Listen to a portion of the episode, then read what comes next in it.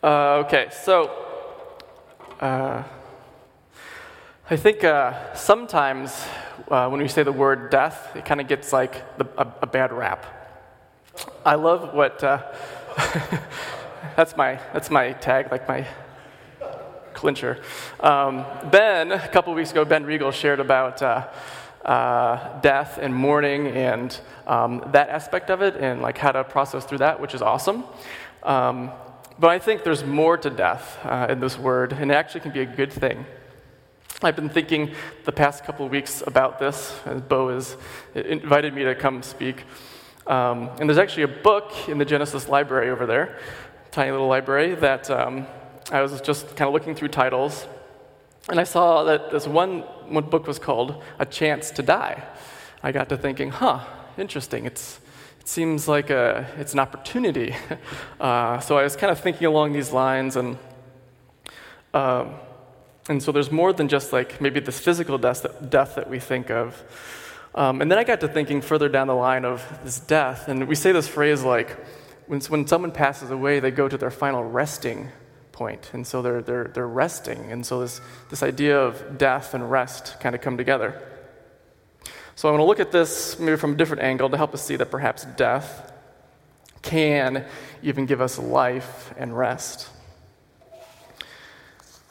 Uh, so, working with Cru, most of my summers are filled with summer missions uh, these summer mission trips where we take college students around the world, around the U.S., um, to help equip them to share their faith, to grow in their faith, to live out their faith. And so I've been sent to places such as Berlin, Germany, or Zambia, or South Asia.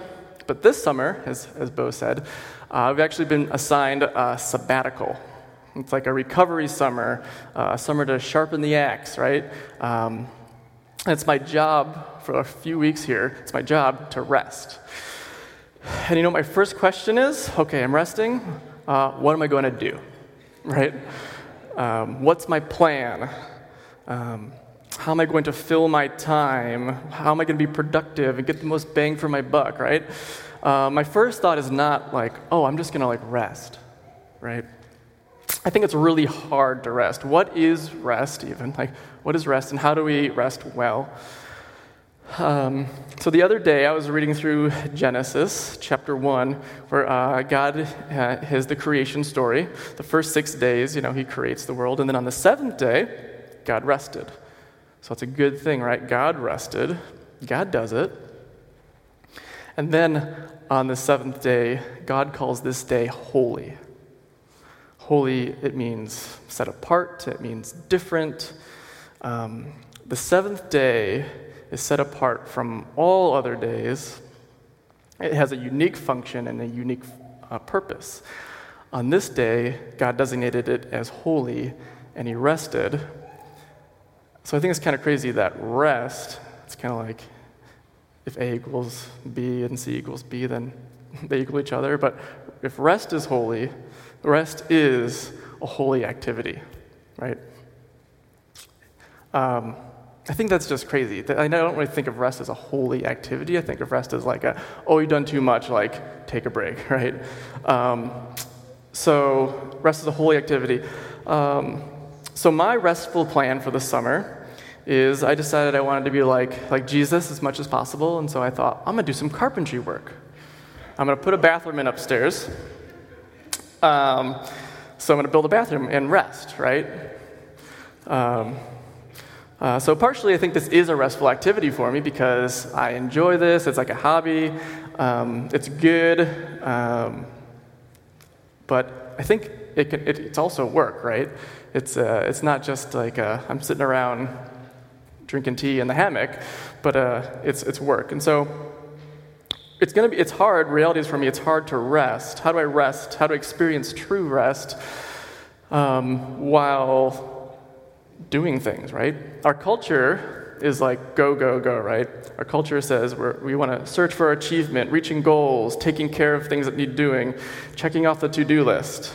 Um, I can fall in the same mentality that I must just, you know, keep moving forward. But not all these are bad things. Life needs to go on. Uh, things need to get done. I need a bathroom, right? But how do we rest well in life? Uh, can we have healthy attitudes and motives and find rest? Um, yet still carry these life's healthy responsibilities and healthy habits. Uh, so let's look at Jesus, right? He's usually a good place to start. Uh, the Bible is amazing. Uh, it is a collection uh, of, of real history, it is words of eternal life um, that can literally transform people's lives. Um, and I think sometimes the Bible gets in our culture, especially college students, um, uh, we tend to think of it as an outdated um, book of kind of irrelevant stories. But I'd argue it's the most progressive uh, and revolutionary book of eternal life changing truths. Um, but we got to read it for ourselves to understand what it says. So, Jesus in uh, John chapter 12, um, verses 24 through 26 says, Truly, truly, I say to you, unless a grain of wheat falls into the earth and dies, it remains alone. But if it dies, it bears much fruit. Whoever loves his life loses it, but whoever hates his life in this world will keep it for eternal life. So, as I thought about this, I asking myself, why, why do seeds need to die? What's happening? I think the seeds need to kind of separate from the tree. The, the, the, seed needs to like disconnect, right? They need to um, jump ship. They need to kind of get away, disassociate from the tree. Because what happens when the, when, the, when the seed dies? That one seed can there, therefore build, um, bear much fruit. So it, it actually produces, after it dies, it then can produce life. Um, and, it, and it can experience life as a result of death, which is kind of cool. Uh, then Jesus takes in this metaphor and makes it personal. He says, Turn to him and you'll experience eternal life. Personal. This metaphor of physical death gives us a picture of what can, we can experience spiritually with God. Um, if we can somehow allow ourselves to die to something, we can then experience life and rest. Romans uh, chapter 6, verse 4, Paul talks about dying a little bit more. He says, For we died and were buried with Christ by baptism. And just as Christ was raised from the dead by the glorious power of the Father, now we may also live new lives. Since we have been united with him in his death, we will also be raised to life as he was we know that our old sinful selves were crucified with Christ so that sin might lose its power in our lives. We are no longer slaves to sin. For when we died with Christ, we were set free from the power of sin. So, according to these verses, what needs to die, be put to death in our lives, according to these verses? our sin, right? If we put to death our sin, if we disassociate uh, from sin, we can experience life. Romans uh, 8, Paul goes on to later say, if you put to death sin, you will live. And so, who takes our sin but Jesus? Um, he also dies, but he conquers sin and death. As a result, gives us life and rest through his power. So, so what I carry, um, what we carry, the burdens and the stresses of life, can in fact be sinful attitudes. Uh, when we desire to control what we should not or cannot control, like stressing and worry, um, those are examples of, of things that I can't control, right? sometimes we even like good things, what we do for others, can in fact be too much and become sin in my life, right? So, an example for me is being in full time ministry. Um, it's really hard to say no, like, I can't do this. Like, uh, no, I can't meet up with you today. Um, I got something. Um, I just don't have time. No, I can't. Or no, I can't lead this Bible study this week. Like, sorry, um, I'm out of town. It's really hard to say, no, I can't, because I believe in what I'm doing and, I'm, and i feel responsible, right, for what I'm doing. Um, I am responsible in some way for, this, for these students to um, grow, th- grow and take the next steps in their faith. Um, uh, but it's really easy to fall into the belief that if I do more, um, work more, give more, I will see more happen. And you know why? Because that's generally true, right? The harder I work, the more I see happen. Um, but I think the deeper question, more of the root question, is why, right? What's motivating me? Why do I, why do I feel a need to keep pressing and to keep working?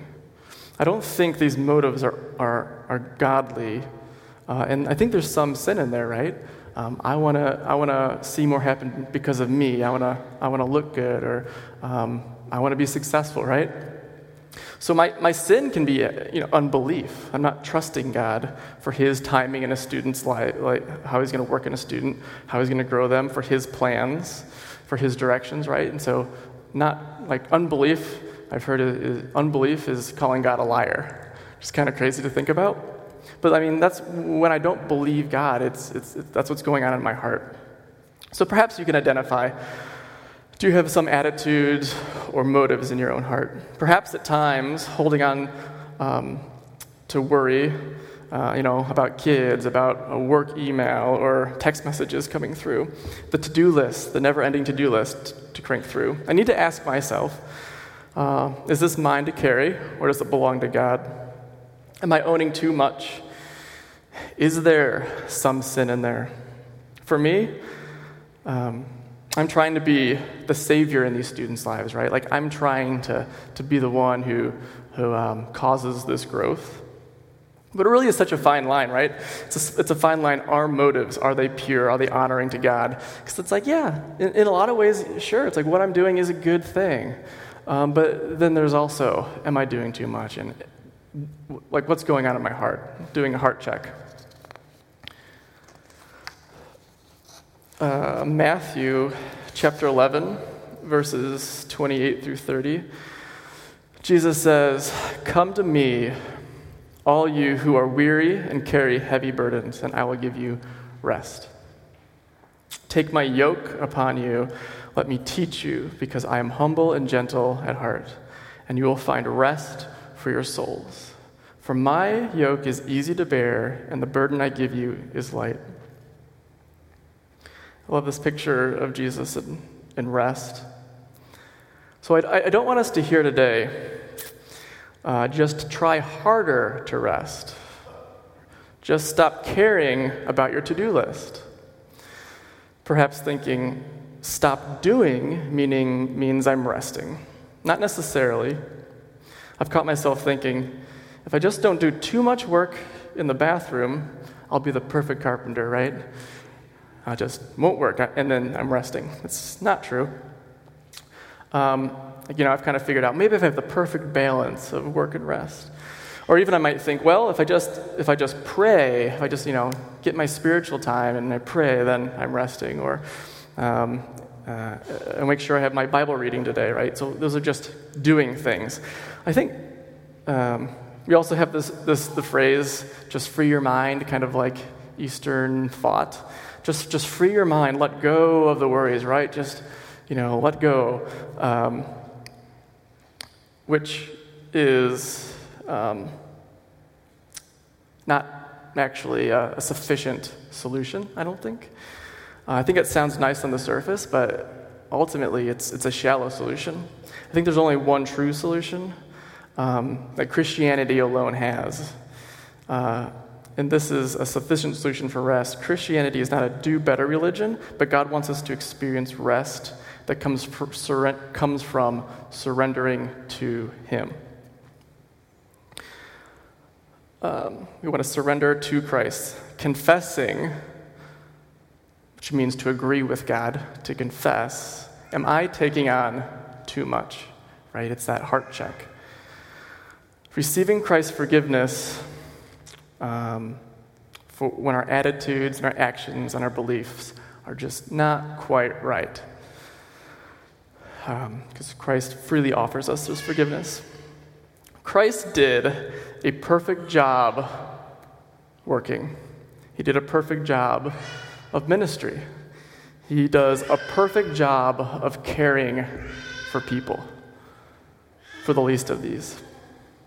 Um, he did a perfect job of resting, right? I think it's just crazy to think about Jesus' life and does it perfectly. He was probably the perfect carpenter, right? Perfectly square walls. Um, but Christ is our perfection. When we fail, He's got us covered. So we are free to rest because He is perfection for us. He invites us to come to Him because He is the true source of rest. So, we as believers trust in Jesus' death, and, we have a, and those of us who have a personal relationship with Him, um, He brings us, He Himself, this relationship with Him brings us to this experience of life and rest. Um, so, this is the grace that God, that we have um, in God. We as Christians worship this God who gives us what we need in his perfection. And I have seen, you know, I've seen this happen in, in people's lives.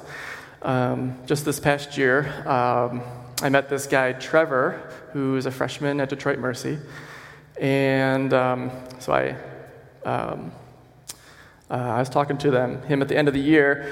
He said um, you know, he didn't get plugged in to, to the Cru ministry his first semester because he told me, well, you know, like I wanted to like focus on school. I wanted to get schoolwork, you know, under control before I started getting involved in student organizations, which is like, okay, that's not necessarily a bad idea.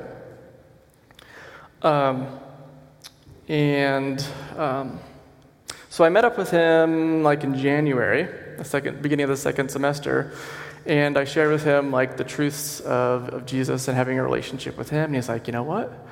I've never done this before. I've never actually surrendered my life to Christ and uh, invited him, him in. He said, I want to I wanna do that. And I said, great, you know. So he, he basically said, you know, give my life to Christ. Um, and I think and a part of that involved his schoolwork, right? That involved um, all of life, including, man, I don't need to worry about the school anymore.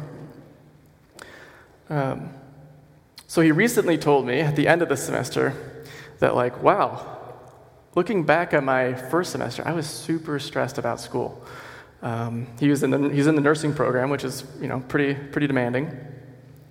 Um, but, but he said, I was really stressed, but, you know, the second semester since giving my life to Christ, um, and he, he, he basically he chose to die to worry about school. I think this is so cool. But he actually said, I'm doing better in school now. I'm less worried.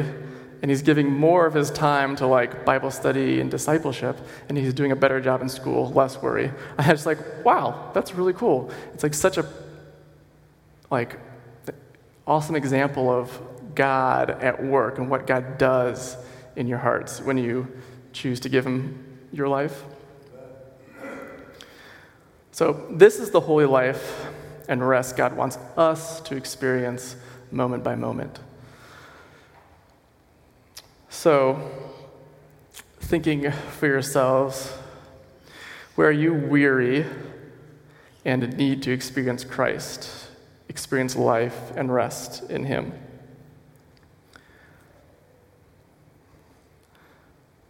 Uh, or where might you need to put to something to death to give over to Christ. Or another question to consider uh, Do you have sinful attitudes, right? Uh, sinful beliefs or unbelief? Uh, do you have a felt need to control something or someone? It's exhausting, right? Trying to control something that you have no power to control. Um, so, another, another way to think through rest and how am I doing on a more practical note. Our team will do this. Uh, the acronym, we have an acronym we talk through, it's called REPS. Doing some reps. But how are you doing relationally, uh, emotionally, physically, spiritually? I think for me, it's just like I have no idea how to, how to assess my own, you know, life. and so yeah, giving myself some categories to think through, and like on a scale of one to 10, like one being, oh man, horrible, 10 being like, great. You know, how am I doing relationally? Examples, um, man, I just am around too many people right now, like giving myself to people too much. Or maybe I don't have enough relational um, connection. Maybe I'm lonely, right? You need more deep uh, connections with others. Perhaps emotionally, um, you, could, be, you could be going through hard life situations, right? Um, the valleys uh, of life can be hard. Uh, or maybe you're carrying others' burdens, which is a good thing, but maybe it's starting to take its toll on you and you need to rest. Or perhaps even we can distance ourselves, kind of like what Ben, was, ben Regal was talking about of, man, I just didn't want to emotionally connect with my grief. And so you can push aside um, emotions that you should be experiencing, right? Physically, it's an easy one like, do I need to sleep, right? Do I need to work out? Am I physically sick and I need to experience rest? Or spiritually, uh, have you turned away from God, knowingly or unknowingly, right? If He's the source of life, have I, you know, intentionally just been like, I don't really care what God has to say about this? Or perhaps you've just kind of done the slow drift away from God. It happens. So, is there an area of God that is maybe off limits to God? It can spiritually take a toll on you, and um, you won't be experiencing true rest. So, you know, how would you rate yourself in these four areas, 1 to 10? Um, and, and kind of helps give a little practical um, uh, direction for your resting. So, where do you need to experience God? Experience rest and life. Um, because uh, I want us to know today that you can experience rest, true rest, uh, and that Jesus is the source, the one and only source of true rest and life. So, will you choose to put to death what you are striving towards and turn to Him? So, let me pray, and I'm done. God, thank you uh, for being the source of rest. Thank you that you do provide it abundantly. Thank you that you um, give it freely. Uh, thank you that we can turn to you. And God, I, I pray for all of us here that um, we would come to you in the moments uh, that we need you, and we, and we pray that, um, yeah, you would prove faithful uh, as we are all weak humans that need your power to rest. So we pray that we'd all experience that, and we would, um, yeah, love you more and turn to you. So in Jesus' name, we pray. Amen.